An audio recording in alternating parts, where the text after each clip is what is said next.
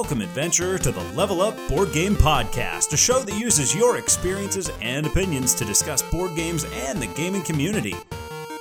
Join the heroes as they conquer perils such as meeples, cards, and miniatures, all in an effort to level up. You're listening to the Level Up Board Game Podcast.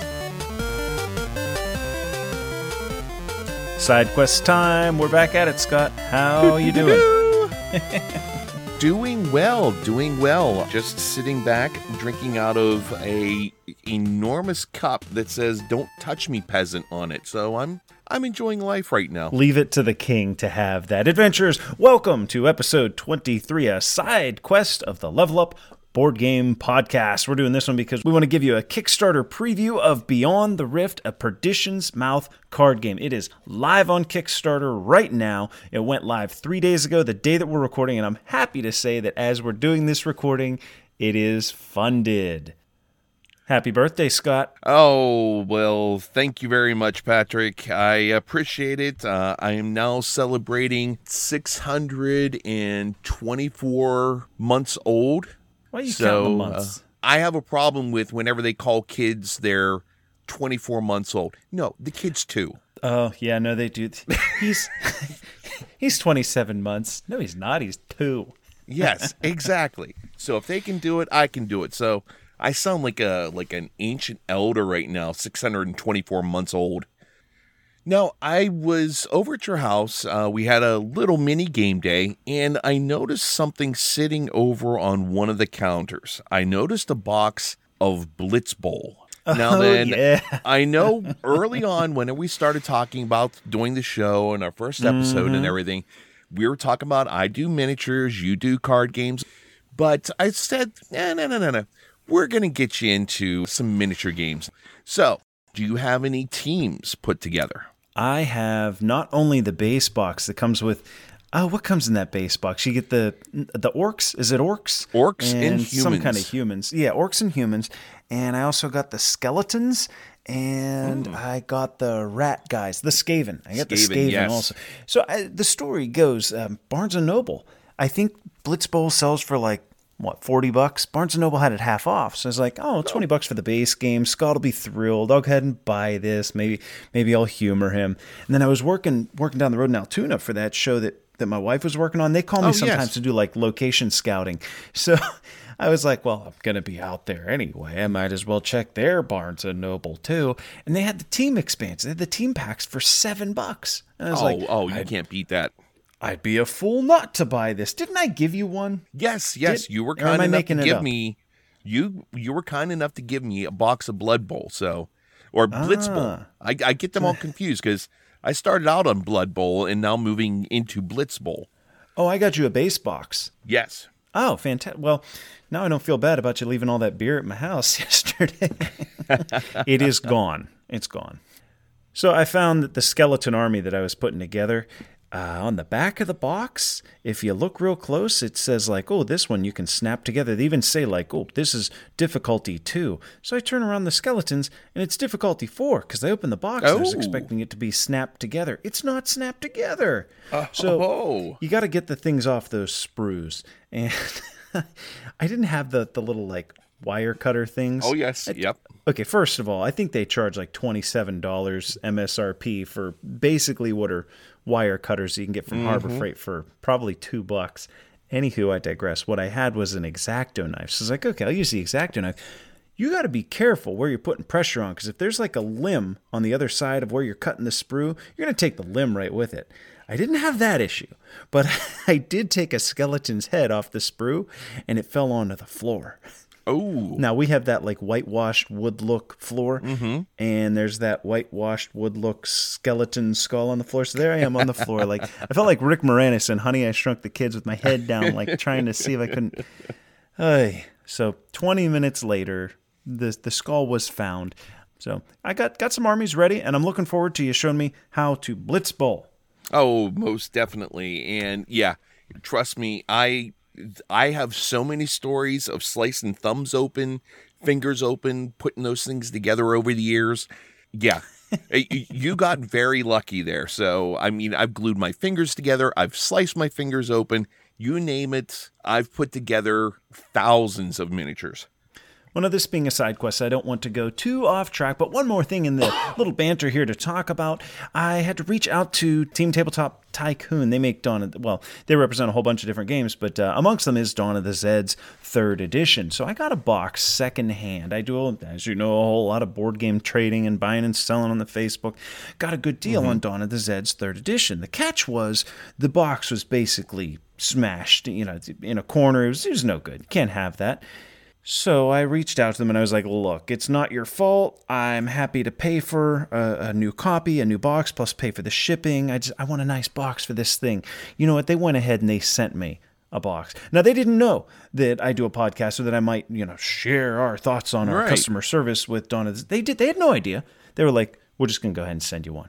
Like, oh, that's wow, tremendous. Man. Yeah, right. So I said, hey, you made my day. Listen, I co host a podcast and we have a broad reach of about 14 people. I'm going to let them know that you did this for me. That's fantastic. That's, oh, you have a podcast? We want to send you a couple other games you can talk about. What? So we did Everdell way, way back. I told them, you know, yeah. we already have it. They said, we're going to go ahead and send you an expansion. We want you to play Pearlbrook, get that back on the table, tell people about it. So we've got some cool things coming in. Uh, I just thought it really wanted to give a shout out to Team Tabletop Tycoon. Uh, first of all, for the generosity of the box. Second of all, for sort of partnering up with us and getting things going. It's really cool. Like this industry in general almost every company, you, you, very rarely do you hear horror stories about the customer service. They're out there, but more often than not, people are getting on Facebook saying, "Hey, I wanted to, I wanted to say, Leder Games did a great job with this," or Chip Theory Games donates things all the time. Well, you know, put Tabletop Tycoon in our approved box because oh, that was yes, awesome. Yes, yeah. Cheers to those guys. That's that is fantastic. All right, so Patrick, let's get back on track here. We're all here right, right. on a side quest to learn what you found out about Beyond the Rift, a Perdition's Mouth card game. So, why don't we get on with the walkthrough and review? What do you say, Patrick? Absolutely. Strap the boots on, get the shield ready. We're about to hit a good adventure. Fantastic.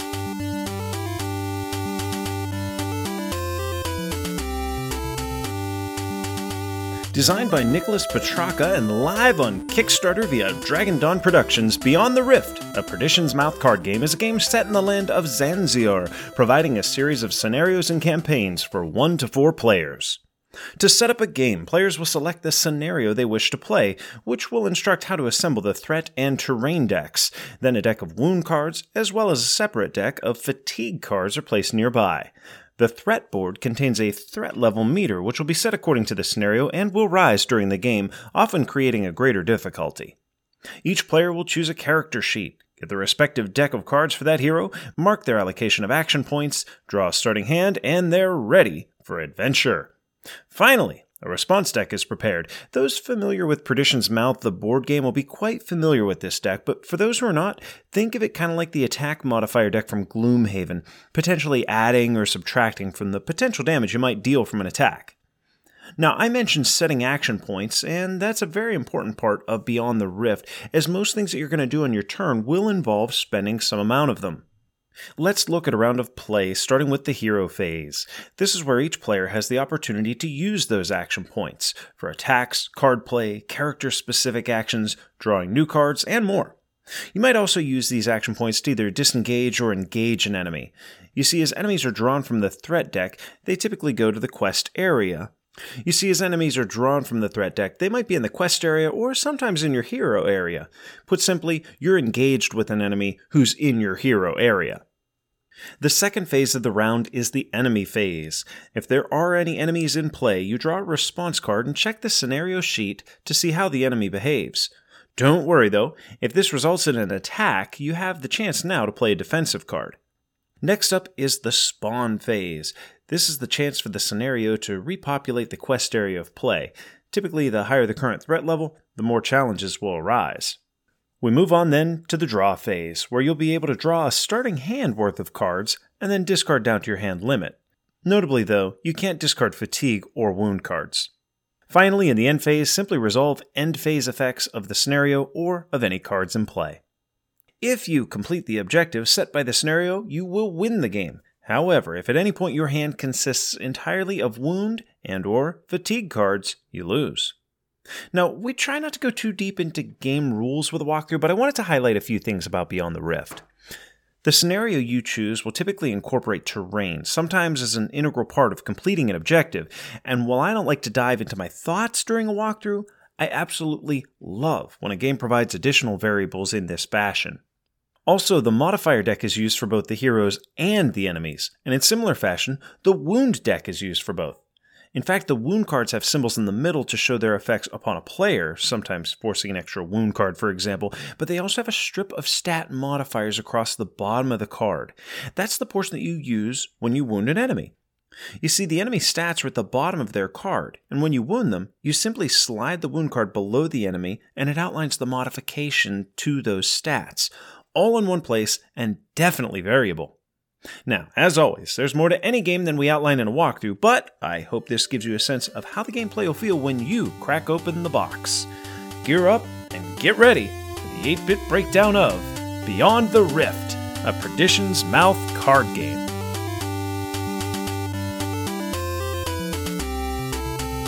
Beyond the Rift, a Perdition's Mouth card game. It, that just sounds so cool that way. Now, something I gotta I, I I I have a bit of a bone to pick with you. Okay. I'm the one I play I play Marvel Champions, I play Arkham Horror, I play all these these card games that are eh, similar to what you were talking about. How mm-hmm. did you get a hold of this one here and I didn't even know about it? What what's the deal here? What happened? Well, you got Marvel Champions and you have Arkham Horror. I thought, well, you know, what? it's my turn to get to play one of these card games, these adventure card games, and see what's going on. No, I didn't even tell you about it because I was so busy playing it. And quite frankly, we have so much going on with the the regular episode. You know what? I'll give it to you. they, they okay. their Kickstarter's up. They're funded. They don't need me to pass this on to someone. I want you to give it a try because it. Well, no spoilers. Let's get right into the 8-bit breakdown. Okay, so what did you think of the art and components? All right, the components are cards, which I'd like to say that that's hard to screw up, but we've seen no, bad cards yes. in games before. Uh, oh, thankfully, yes, even have. in this prototype, the cards are of a nice high quality. I have no doubt. Anybody that's played the Abyssal Rift board game, you know that the components are fantastic. This is not going to be anything less than stellar. The prototype did have some art, like the character cards had it. There were some cards that had it, but most of the action cards, all of the action cards, were basically the symbols. It was very prototypey. You can mm-hmm. check it out on Kickstarter right now. You can get an idea for what kind of art they're going to be pulling from. If you've played Abyssal Rift, the board game, uh, Perdition's Mouth Abyssal Rift, you'll see, you know, you kind of know what to expect. That's the setting here. That's the world that we're playing in. And I understand that those action cards, they're going to have art on them in the final product too from what I see, it really does look very, very nice. Really makes you feel like you're part of that world, which, uh, funny enough, leads us right into bit number two. So, mm-hmm. the theme. What did you think about the theme of the game? Let's start here. Do you ever play the actual Perdition's Mouth Abyssal Rift board game? I have not had a chance to do that, no. That takes place in the land of Zanziar, which is basically the Perdition's Mouth board game IP. That's their world. Mm-hmm. Let's call it like a high fantasy you know, okay. your elves, your dwarves, etc. But it's twists on that. So there's some alterations to your standard fantasy tropes, but that is a tried and true setting. And thankfully, Beyond the Rift puts enough twists on it to make it feel unique. So think high fantasy, but slightly different bad guys, right? All right. Now, immersion in gameplay comes from like varying scenarios that you're involved in. Oftentimes, like dungeon crawling games are going to ask you to get in, then butcher the baddies, get the loot, and move on. Beyond the Rift, the scenarios offer some variants to make each mission feel a little bit different. Everything's a little bit a little bit different from the last one you did. It's unique in that way. That said, this is a card game. There's a story that's told and visually, you know, I can picture the events that took place in my plays, but it's hard to say that I felt like I'm a part of the world. You know what I mean? Like mm-hmm. when when it's on a board, you know, you, you kind of like put yourself down there and you look around the corner and you see that miniature, that standee or something. In a card game, it's pulled out from the art. But sure. to say that I'm immersed in it, no, I'm actually busy playing the game. Whenever I said earlier, I was saying about how I play Marvel Champions. I play Arkham Horror, the card game. Mm-hmm. Arkham Horror, it does get a little crunchy at times. How would the complexity rule on this one here. Bit number three complexity of the game. The game's actually pretty easy to learn. There's two oh. primary resources at your disposal, Scott. You have your action points and your cards. And the mm-hmm. symbols on the cards, easy to learn. It's it's intuitive. There's not much beyond that. Performing the steps in the game are really simple, like functioning the enemy turn, like you do your stuff and then you go to the enemy phase. You add guys from this deck, put a guy down into the quest area if he's moving. There's complexity in learning how to manage your hand of cards and your actions because it becomes very important to manage the positioning of the enemies and activating your character specific abilities, but that all costs action points. I'm kind of getting in a learning curve here, so we'll, we'll push that aside for a minute move on to the rule book. In my case, It was printer paper stapled together as it was a prototype rulebook. It was thorough and they even had scenarios in it, but like they even provided a Google Doc that included updates and erratas that would be in the final copy. So like I could look back and see, oh, okay, they've changed this. And I'd have to double check even like on a couple of cards I, I like scratched out the plus two and changed it into a plus four where they made little little edits. Uh, so while I'm giving adventurers an idea of what to expect when they crack open a rulebook, I really can't do that with Beyond the Rift.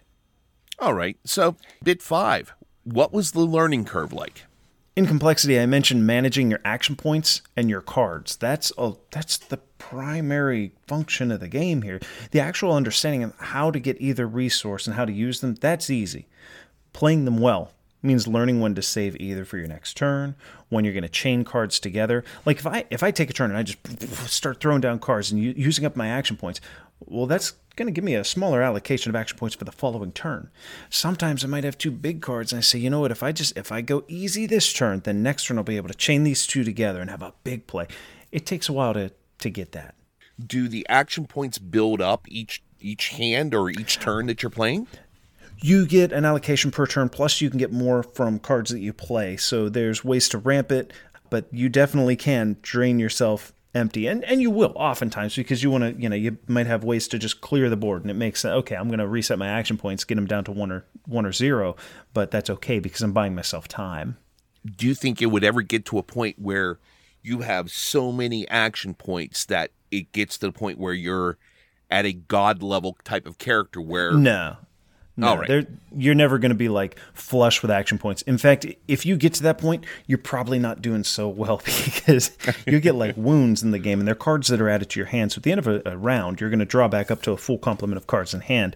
I think it was six, and they modified it to seven. Whatever the case, you have a full complement of seven cards. Say you play three at the end of the turn, you draw three. The problem is if you take a wound, that wound goes in your hand, gums up your hand, and it just sits there and then you take two more wounds. Now you essentially have a three card hand or a four card hand with three wounds in addition mm. to it. So your seven cards, really, there's only four that you can work with.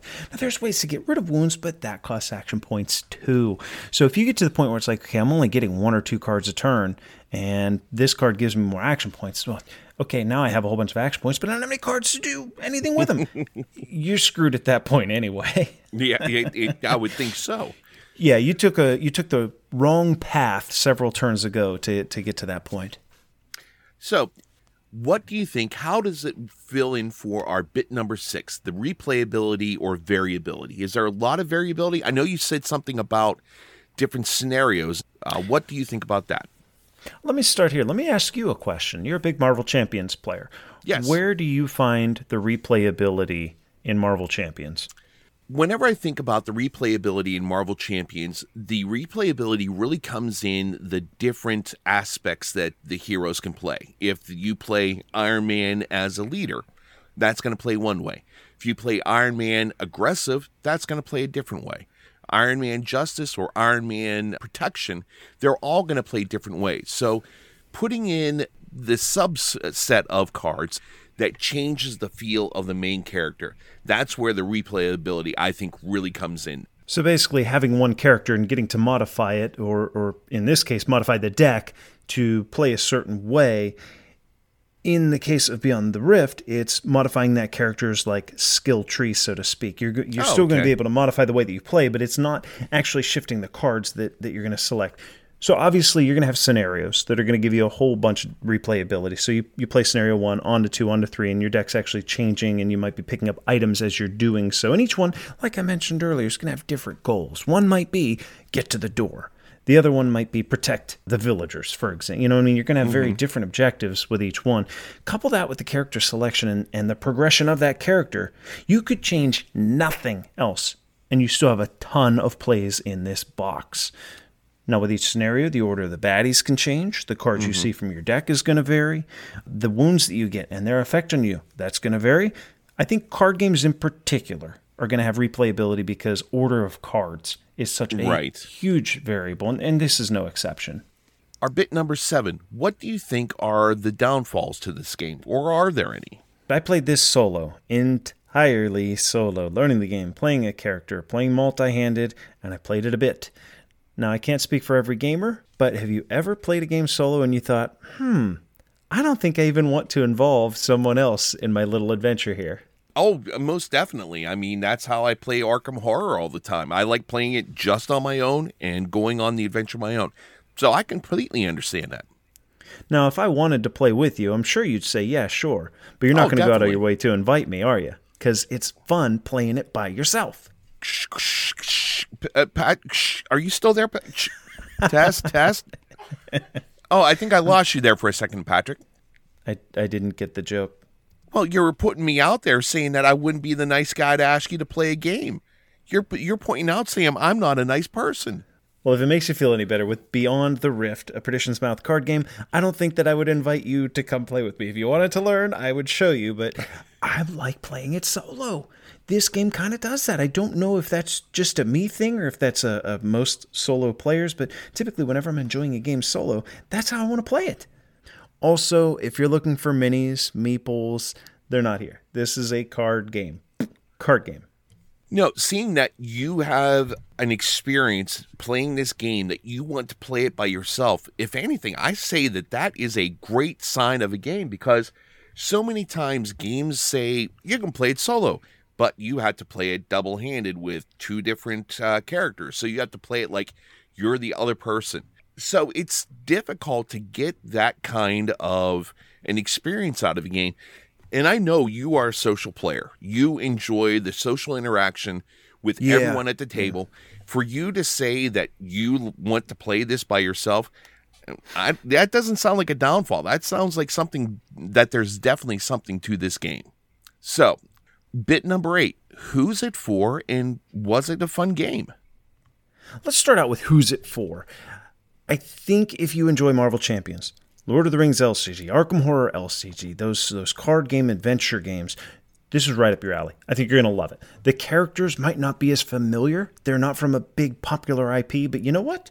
I think that's refreshing. Going in without an IP on it, that makes it kind of interesting, kind of an adventure.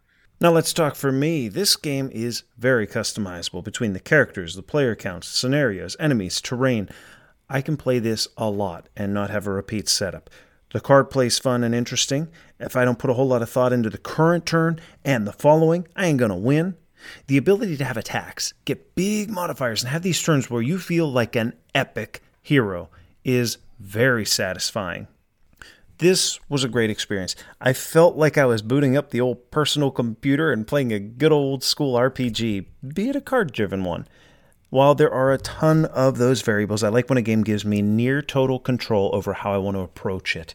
And this puzzle gets progressively more difficult was typically playing this uh, game or two a night after my daughter would go to bed, much like we're recording right now. But I find the next day I'm looking forward to the next scenario. It's like, oh wait, I have some wounds carrying over to tonight. What's it? What it's going to have me do? What's my setup going to look like? You can always tell a game's good when you're thinking about it after your play. And right. Beyond the Rift had me doing that. 35 bucks. Shut 35 up. bucks to get a copy of the Yeah, no kidding. Now they do also I keep talking about Perdition's Mouth Abyssal Rift, the board game.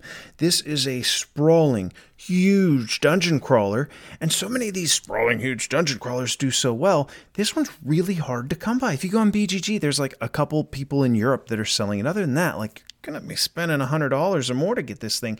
You can get it through this Kickstarter as well. So you can get the card game. One of their pledge levels is hey, get the card game and get the old board game.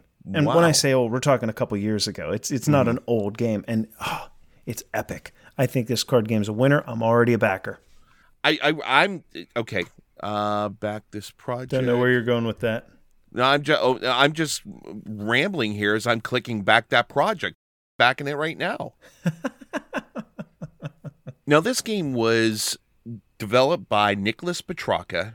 And I think I did hear something where you said you got a chance to talk to him. Yes, yes. I got the chance to talk with Nick for eh, half an hour or so over the phone the other day. And we have an interview for the adventure straight from the designer. That's great. Uh, hey, let's hear it. Take it away.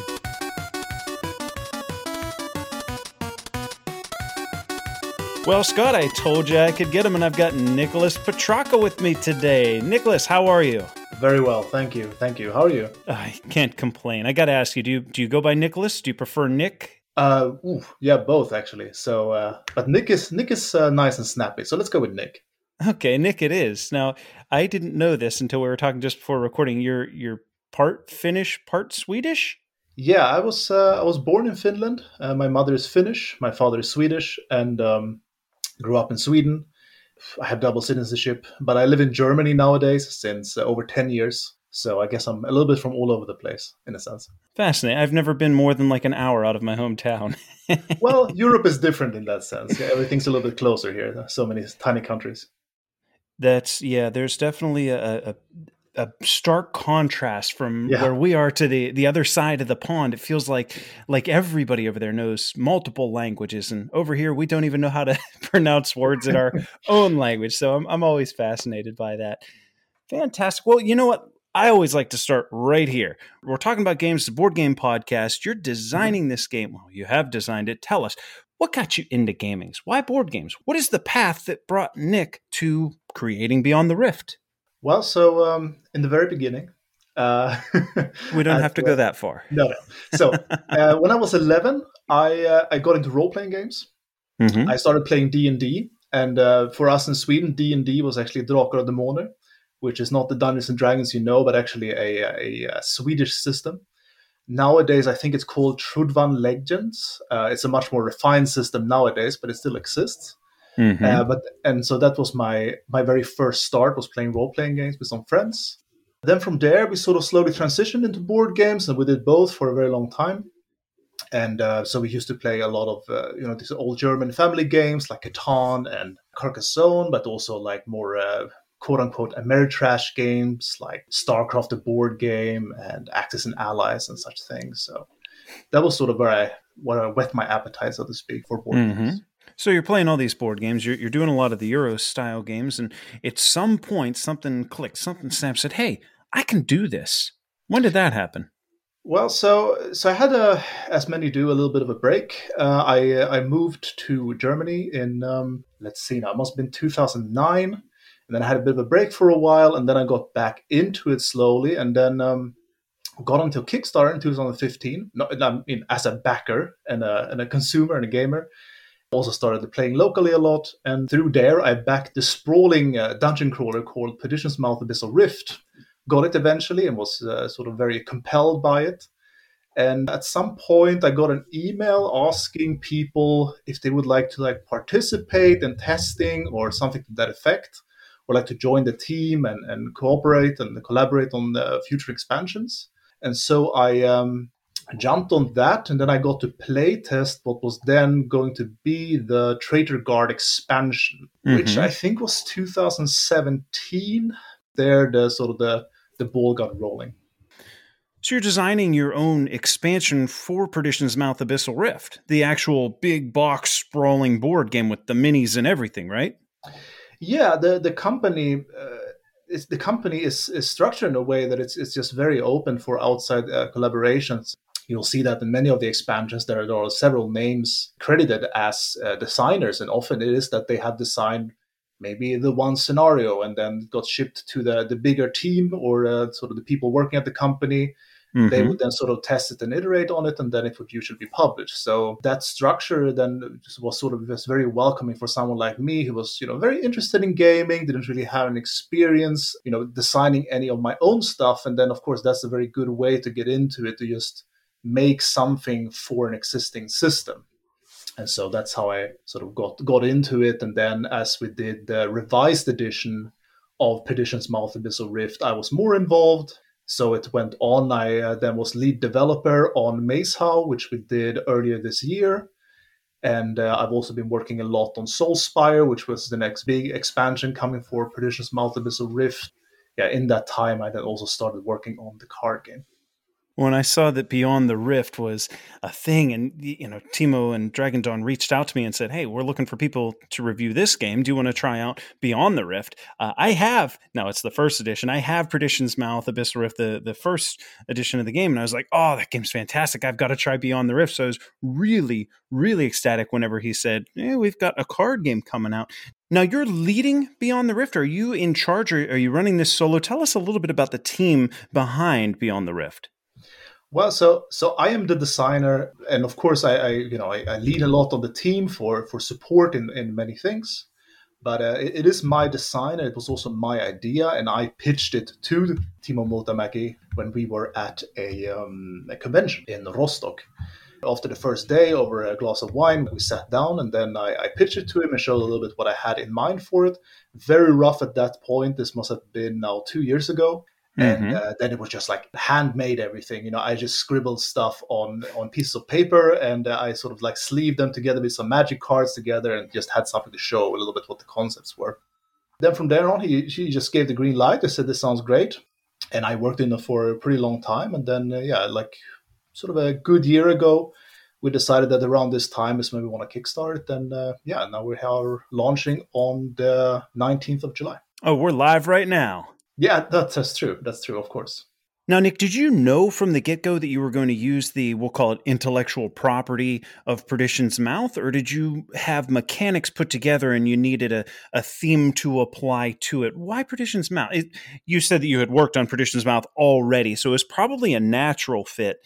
Did you have it in mind as you were developing this game? Uh, yeah, from like from the beginning, it was made as a Perdition's Mouth card game. So I, I had um, a few parts of the board game that I liked a lot, and I also like mm-hmm. card games a lot. I like competitive card games. I play a lot of Magic the Gathering, but I also like uh, a lot of the cooperative ones, the LCGs from Fantasy Flight, and uh, the sort of adventure card games that are out there.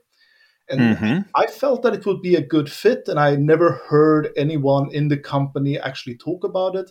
I have learned that in hindsight that they, they had actually discussed it internally, but uh, oh, as far as I know, yeah, but as far as I know, nothing was ever done with it. But it was more like, you know, it would be a, a good from a product standpoint. But I don't think anyone else in the company had actually sort of started working on it and had some, uh, you know, some working prototype of it. So I think that's you had already had it under your wing. You're like, hey, nobody has to. I already got it. I'm working on it right now, so it's, it's an obvious fit. I mean, it, it worked out a bit like that. Actually, it was uh, well, yeah, very very convenient how it all came together. You know, so uh, yeah. So so so coming to your question, like what what what did I bring? So I had a, a few things that I wanted to bring from the board game into mm-hmm. a card game that I haven't really seen. And uh, the one thing is the is the the response deck, which is sort of the the modifier. Of course, there's something similar in Gloomhaven when everyone has sort of their own deck and so. So it's it's not like of an unheard concept, but I really like that it has this deck that is like a modifier instead of a die roll that goes from minus one to plus five, and that everyone uses it. So it's uh, it's a thing that modifies the attack and defense strength of the enemies, but it's also something that sometimes you replace integers on cards with, right? So instead of just printing like a three, this is an attack of three, you can just say, well, this is a attack of a response card. So you have a, a little bit of that, that randomness dice rolly feel, but with a little bit more control because you know a deck actually of cards actually have sort of a certain amount of certain numbers and you know there's a certain spread to how often things can come out and so on. So it has a little bit of that excitement in the randomness but without being too swingy as as dice can sometimes be in my opinion. Uh, so that was the one thing. And the, the other thing was the the sort of damage system. So Perdition's Mouth has a um, a very particular damage system that you actually have sort of a health bar uh, so in, in a classic dungeon crawling way, it's just when you take damage, you become weaker, and it has something called wound card. So when you take damage, uh, you actually lower your hit points, which will modify your stats like your attack value and defense and so on. But mm-hmm. you also mm-hmm. put a wound card into hand. And this was something that I felt like this wound card system is just sort of ripe to to become sort of like the, the core way that you take damage in a card game. Because what I had seen a lot is sort of like your deck is your health in a sense that okay, you lose cards, and at some point you don't have any cards, and then you're dead. Uh, that has been done, and of course you've also had the sort of the the more traditional uh, LCG system where you know health is something that goes down, and if if you're zero, you die. But until then, you're probably sort of fine. You're just as strong in Magic the Gathering when you have two life left then um, just as strong then as you would at any other life point total. Yeah, I mean, in Magic the Gathering, you even talk about it like that, that your life is a resource, right? There are even mm-hmm. cards that sort of forces you to pay life. the only life point that matters is the yeah, last one. Exactly. And it's like that that's like a huge benefit because then you pay with life instead of mana, right? So so this is so, so, of course you have this coming from Magic the Gathering, of course, like the grandfather of the of the card games in a sense. I wanted something because what I liked about Perdition's Mouth that is just this has this grit to it and and this realism and this brutality, right? And and I thought that's that's just right for a card game, right? So in, so then in Beyond the Rift, I said, okay, the only way you die is that your hand is only wound cards uh, and fatigue cards, but that you're actually sort of exhausted yourself in that sense. But as long as you sort of avoid that, you're still alive. So there's actually there are no hit points in this game. Like your deck is literally your life, but you don't lose cards.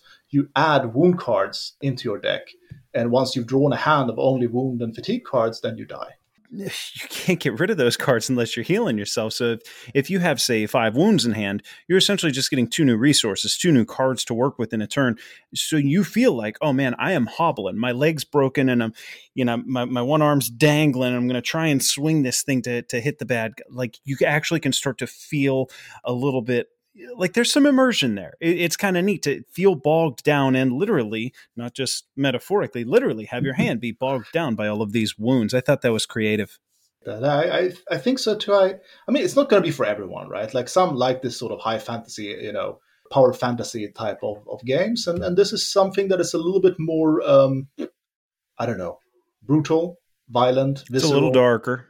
Yeah, um, gritty. That's yes, yes yeah that's what i wanted to bring from perdition's mouth uh, abyssal rift into this card game and I, I don't know of any carding that's done it and so i figured that's like a, a match made in heaven to sort of have some of those core components taken out of the board game and translate them into mm-hmm. a card game now, you had mentioned Magic the Gathering. You mentioned Gloomhaven, what with the modifier deck. Although Beyond the Rift, as I recall from playing Perdition's Mouth, the response deck was in there too. So there's some existing things that you'd worked with in this realm to build the game. But what about uh, one correlation that you can't help but draw is to some of the Fantasy Flight LCGs? And you had mentioned mm-hmm. that you'd played those before.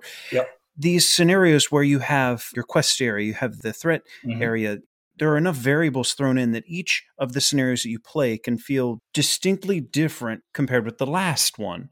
Mm-hmm. Did that come from sort of the, this LCG background? Tell us how much did playing LCGs influence the game? Quite a bit. So I think the card play and the card game aspect that that definitely influenced it a lot. As far as the LCGs goes, I've played most of the Marvel Champions LCG, and I think mm-hmm. that one is probably the one that does this the least with the scenarios. Uh, maybe you've played the other ones more. I've played Arkham Horror. I think that one is, is has much more of this, right? You have these locations, you move around. Yeah. There's a lot of like chain effect, like you do this, and then in the next scenario, like this this one bad guy that you didn't kill now comes back and stuff like that, right?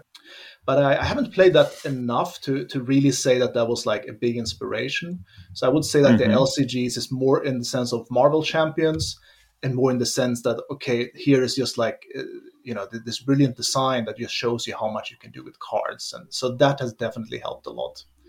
As far as the design of the scenarios go, it was very important to me from the get go that there is a lot of variety in what you do, and that comes sort of more out of a um, what should I say, like a, a contrarian attitude where I felt like a lot of more dungeon crawler games have a lot of scenarios that are very similar.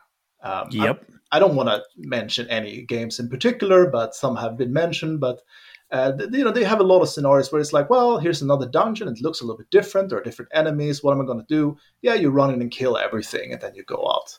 Uh, Same thing. Or go in yeah. and get the one item and get out. Yeah. And that's sort of like the. Um, I, I, know in like this uh, Dungeons and Dragons uh, discussions, you somehow sometimes talk about the, the, the murder hobos, right? Like this is like the classic way you play D and D, whereas like every Just character get in and kill everything. Yeah, like they, they don't live anywhere. They only they live only to plunder and kill, and yeah, so they're like murder hobos, right? And and this is something I, I, I really didn't want in this game. You know, I, I wanted to have scenarios where somehow you felt like you're doing different things and you know the, the motivations is you know there's actually a, a, background story to it like why are are the characters here and why are they doing this so this is sort of like one of the ethos on the behind the game how it was was designed from the get-go now we mentioned those LCGs, and I know that, for example, Marvel Champions they come out with uh, every month or so. You get a new hero pack. Uh, sometimes they'll release new scenarios or larger boxes. They do that with Arkham as well. This is going to fund. I have no doubt. Perdition's Mouth is a huge game. This taps into that sensation. It has enough similarities to other LCG games that I think that you're going to draw in a ton of that crowd. So let's look a little bit down the line. Let's look past the mm-hmm. Kickstarter before we talk about it. Let's suppose that I'm a backer and I, I get mm-hmm. my set. I've got some Beyond the Rift and I'm enjoying it. Are there going to be down the line character packs? Are there going to be expansion boxes? How are you going to build on this? I know Perdition's Mouth has a ton of expansions, so I have no mm-hmm. doubt that you guys have already put a little thought into where do we see this going. Yeah, that's a it's a very good question. So I cannot say for sure because obviously it will depend a lot on how successful it is. Because mm-hmm. the thing with like you know now I talk a little maybe a little bit shop here. Uh, I, I, don't think it's gonna be over anyone's head or anything, but like the reason that you know something like Marvel Champions they, they can do these hero packs is because the print runs are so huge, right? So you can yes. make like a tiny deck. Uh, you know, I don't know how many they print, but let's say they, they, they easily print a couple of ten thousand copies, right? And at that scale, you can really sell expansions of any size. It's, I mean, it's just a question of what is a good product. And obviously, these hero packs are amazing. Like, uh, I mean, it's uh, it's it's just a perfect, you know, a perfectly rolled out LCG in my opinion. And they can price them right too with the quantity that they're printing. No doubt yeah. they're getting them cheaper than if they did half as much or a third as much. Yeah, I mean, I, I think I don't know. Is it like fifteen dollars a hero pack? Like, I think that feels like a good price to the consumers, and I honestly think they make money hand over fist. So you know, everyone wins. but um, so whether that's going to be the case here, it's hard to say. I I presume we're going to make expansions. In what form will depend a lot on how it is uh, how it is received, of course.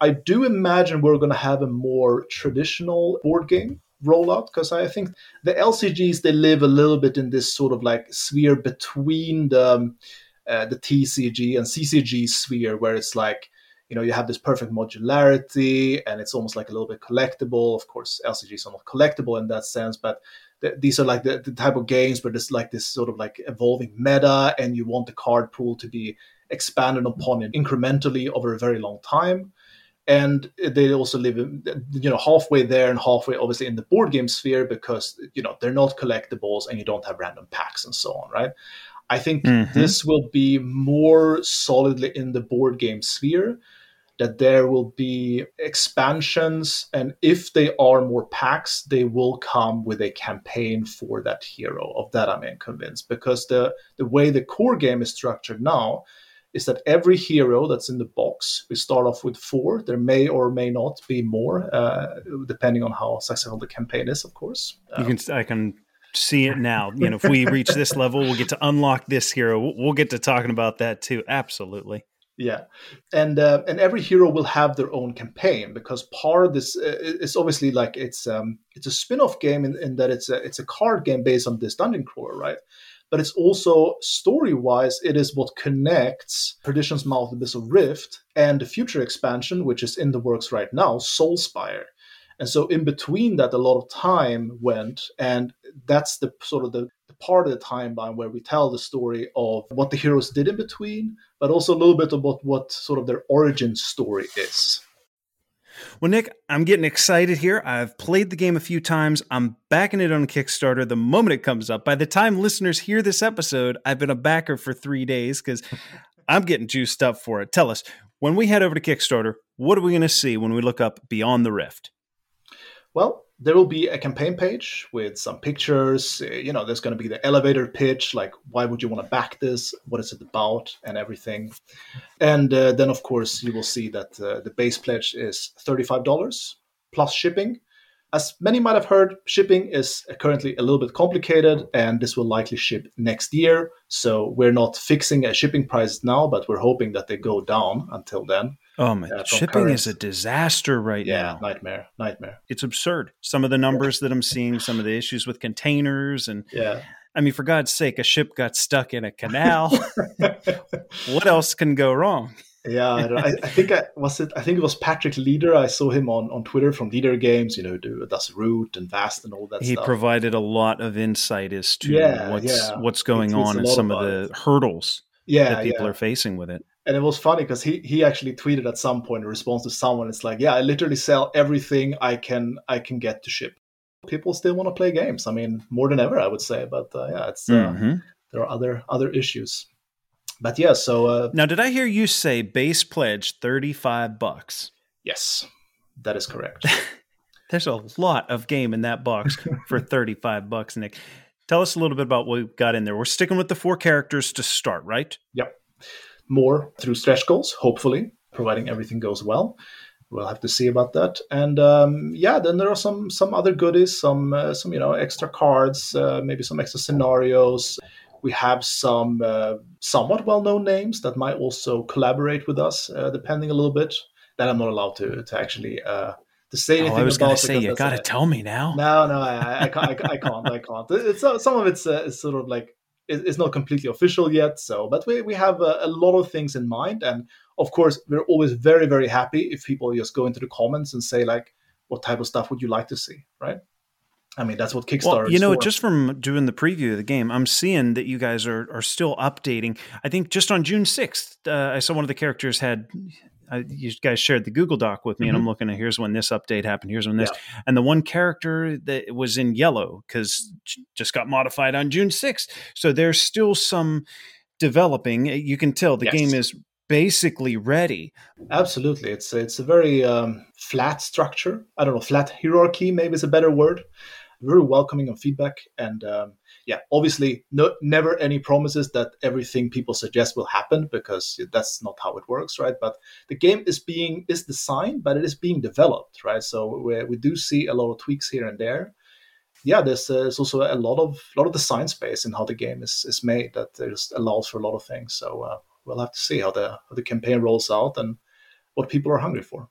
No, I take it the stretch goals predominantly are going to be additional characters, additional scenarios, potentially more item cards. Uh, anything we're missing there as far as what you guys have in mind for stretch goals? So that that is, that is pretty much it. Uh, as I said, we also have a few collaborations where there might be something that is a little bit more focused on the sort of writing and the storytelling and so on but uh, that is still to be disclosed. But that would be sort of what we're looking at because the game is uh, completely card based. So of course, also things like uh, card stock upgrades um, and such things also comes along with that. Just component Absolutely. upgrades, higher quality stuff. Yeah. So we have the base game at 35. Are there are there going to be multiple tiers, or are we strictly going with the base game, or I don't know, we'll say a retailer pledge, something like that? Are there any other tiers beyond base? Uh, yeah, but that's just to get our other games. So we're not selling any expansions in this Kickstarter. So everything we unlock, we would like to put in the base box. We want it to be as as full as possible. Nice. Now, obviously, that's not going to mean that we're going to unlock every single hero that was in Perdition's mouth and have it in the core game. Uh, that, that's that's not going to happen because the box will explode. so, of course, the hope is still that all of those heroes would be in the card game as well at some point, but that will have to happen through expansions. But there is a hope that there will be more than the four that have been designed so far. And uh, I have quite a few of the others hero designed in certain stages. So I've been working on this for a long time, and I've actually had heroes that I've ended up discarding, not because they weren't good, but because they were way too complex for what I considered like a good core game experience. That's a good point. Yeah, so certain mechanics and and just certain interactions and and certain synergies that I just felt were a bit too much for for what we wanted sort of the the, the core experience to be. Those could also make an appearance then. Well, Nikolas, I'm excited. I Had so much fun playing the game. I can tell listeners the quality of the prototype. I couldn't believe you sent me a prototype. That box was thicker than half the boxes I've ever played with. The the cards look nice. Obviously, there's some art that needed to go in. It, it's yeah. still a prototype, but like, whoo, if that's any indication of what we can expect in the Kickstarter, well, I already said. I by the time anybody's listening to this, I've been backer for three days already. it's pretty swanky. I won't argue with that.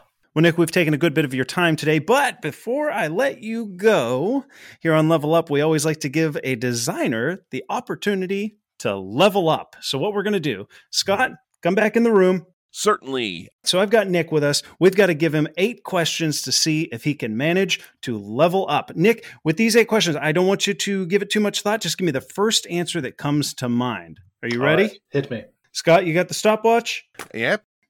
Go. In a board game, what color do you play as? Black. Can you ride a bike without holding onto the handlebars? Nope. With a running start, could you jump over a shopping cart? Never. Beer or whiskey?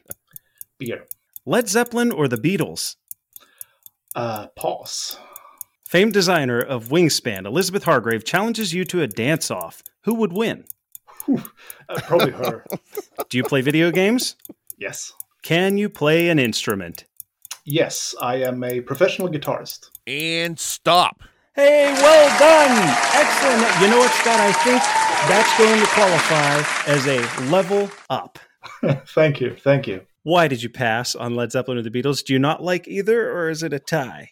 Uh, I, I think I, I don't listen to either. I, I, I think I, I actually like them equally well, but I, I don't know. I professional think, guitarist. So who do you, yeah, who do you listen to? Think, th- thinking I'm I'm, a, I'm classically schooled, so I, I like more classical music. But um, actually thinking about, I probably should have said Beatles. Their music is fascinating, but um, Led Zeppelin. Honestly, I can only think of Stairway to Heaven.